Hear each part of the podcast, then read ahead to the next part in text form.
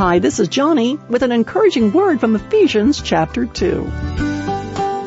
And I know you've read it many times, Ephesians 2 verse 10, where it says that we are God's handiwork, created in Christ Jesus to do good works, which God prepared in advance for us to do.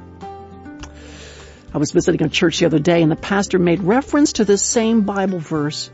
He explained that the word, quote, handiwork is the Greek word poiema, that is, we are God's workmanship, something that He is taking great delight in creating.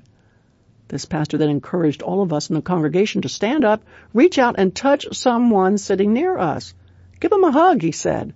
And if you can, shake their hand, give their shoulder a squeeze. Everyone happily complied, giving each other hugs, pats on the shoulder.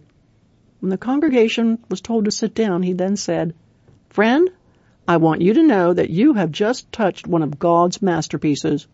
You have touched a work of art, the very handiwork of God himself. Wow. For some reason, that little exercise made Ephesians chapter 2 come alive for me. You are not just a work of art in the making. God is doing the creating and that makes you a masterpiece. Unlike an ordinary painting, there is nothing ordinary about you. You're exceptional because God is the artist. You are His masterpiece in progress. And it got me to thinking, you know how art museums are places where curators hang the works of great painters, beautiful, expensive paintings? And so what do curators do?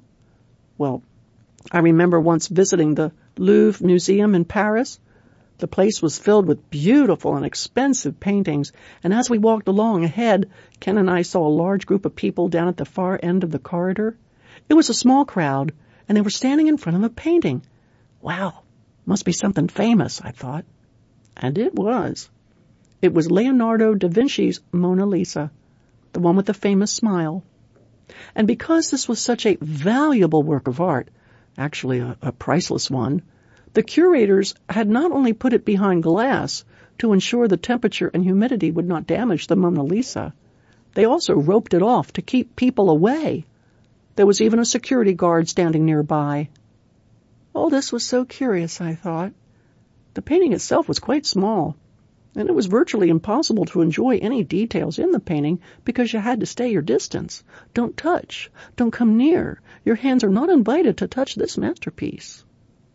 Well, God treats his masterpieces quite differently. On the contrary, he invites us to draw near to each other, not stay a distance. Just like this pastor I mentioned, God invites us to touch and embrace one another, to hug, to hold. And believe me, Ephesians chapter 2 underscores that as God's workmanship, as his masterpiece. Oh my goodness, we are far more valuable than any painting created by human hands. We are not to be separated and segregated away from one another. I hope this speaks to you today. I hope this serves as a good illustration of the value that God places on your life and on the lives of others around you. And may it also serve as a reminder to you that God wants us to draw near to others. Maybe even getting involved in repairing the damage on one of those masterpieces of God near you. Embracing, encouraging, touching, lifting up the hearts of those around you who are weary or dealing with illness or injury. These people are God's handiwork, and it just may be their heart needs to be mended. And they need to be reminded today that they too are a masterpiece in progress.